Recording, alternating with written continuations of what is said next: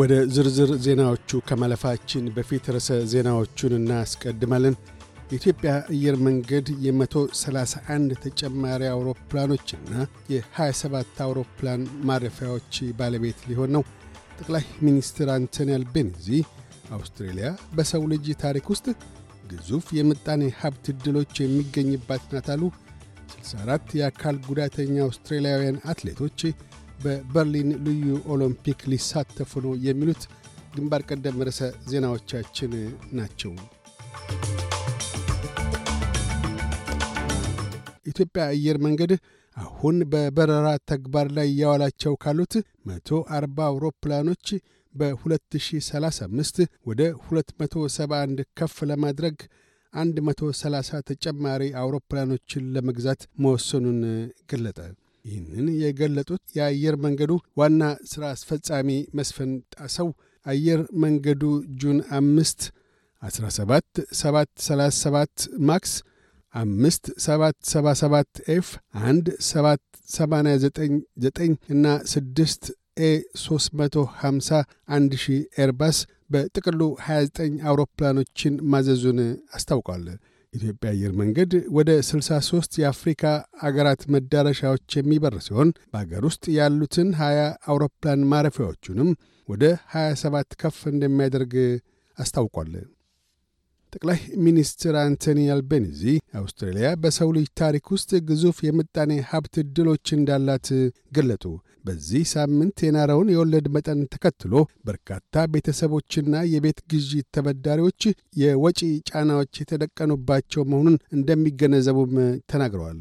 እንዲሁም አውስትራሊያ ከዓለም አቀፍ ጫናዎች ልታመልጥ እንደማትችልም የሚረዱ መሆኑን አመላክተዋል። ይሁንና የእስያ ብልጽግና እየሰፋ መሄድ ጥቂቶች ብቻ የሚያገኙትን ዕድል አውስትራሊያም እንድትጋራ የሚያደርግ መሆኑን ገልጠዋል።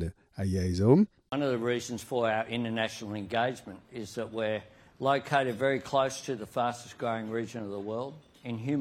ከእኛ ዓለም አቀፍ ግንኙነት አስባቦች አንዱ እኛ የምንገኘው በዓለም የሰው ልጆች ታሪክ ውስጥ በፍጥነት እያደገ ባለ አካባቢ መሆኑ ነው።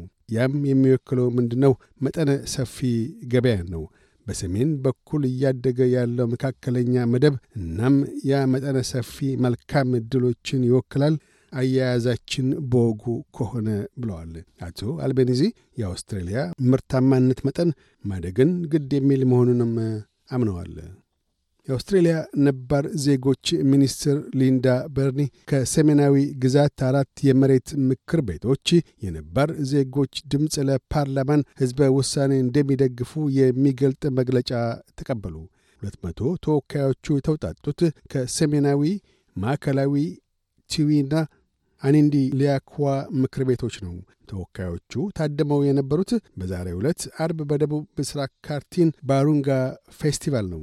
የ2023ቱ የባሩንጋ ድምፅ ለፓርላማ መግለጫ ዳግም በብዕር ቀለም ጠብታ ላይታፈን ለጋ በሆነው ሕገ መንግሥታችን ላይ ድምፅ ለፓርላማንና የመንግሥት ሥራ አስፈጻሚን አስፍሮ ለሕዝባችን ዕውቅናን እንዲቸር የሚሉ ቃሎችን አስፍሮ የያዘ ነው።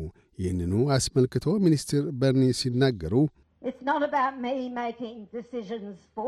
ይሄ እኔ ለእናንተ ውሳኔዎች ሰጪ ስለመሆን አይደለም። ይህ ስለ እኛ በሽርካነት በጋራ ስለ መሥራት ነው።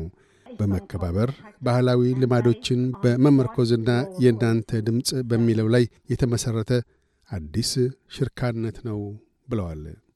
የጁሊያን አሳንጅ በእንግሊዝ ከፍተኛ ፍርድ ቤት ዳኛ ወደ ዩናይትድ ስቴትስ በእስር ያለመላክ የይግባኝ አቤቱታ መነፈግ በጤንነቱ ላይ የሚያሳድረው አለታዊ ተጽዕኖ የሚያሳስበው መሆኑን የአሳንጅ ወንድም ተናግሯል።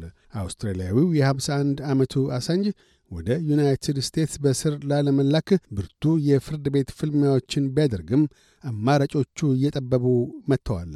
ጥፋተኛ ሆኖ ከተገኘም እስከ 175 ዓመት የሚደርስ የእስራት ዘመን ያገኘዋል። የፍርድ ቤቱን ውሳኔ በመቃወምም የአሳንጅ ደጋፊዎች ሜልበርን በሚገኘው የእንግሊዝ ቆንስላ ፊት ለፊት ተቃውሟቸውን አሰምተዋል። ዶናልድ ትራምፕ የመንግሥት ምስጢራዊ ሰነዶችን ወደ ግል መኖሪያቸው በመውሰድና ለፍትሕ ደንቃራ በመሆን ተከሰዋል። የቀድሞው የትራምፕ ጠበቃ ጂም ትረስቲ እንዳሉት በስለላ የሕግ አንቀጽ መሠረት ሕገወጥ በሆነ መንገድ ምስጢራዊ ሰነዶችን ይዞ በመገኘት ለፍትሕ እንቅፋት በመሆን ሐሰተኛ ቃል በመስጠትና በሴራ መተግበርን አክሎ ሰባት ክሶች የተመሠረተባቸው መሆኑን ተናግረዋል። መርማሪዎቹ ከአቶ ትራምፕ የፍሎሪዳ ማራላጎ መኖሪያ ቤታቸው 13 ሺህ ሰነዶችን ፈትሸው ማግኘት ችለዋል። መቶዎቹ ሰነዶችም ምስጢራዊ ሰነዶች መሆናቸው ተገልጧል። ይሁንና አቶ ትራምፕ ጥፋተኛ እንዳልሆኑና ይህ ሁሉ ድርጊት የሚከወነው በእሳቸው ላይ ፖለቲካዊ ጥቃቶችን ከመሰንዘር አኳያ እንደሆን ተናግረዋል።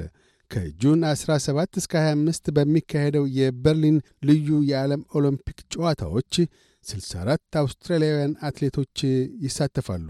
የአካል ጉዳተኛ አትሌቶቹ እሁድ ጁን 11 ወደ በርሊን ያመራሉ።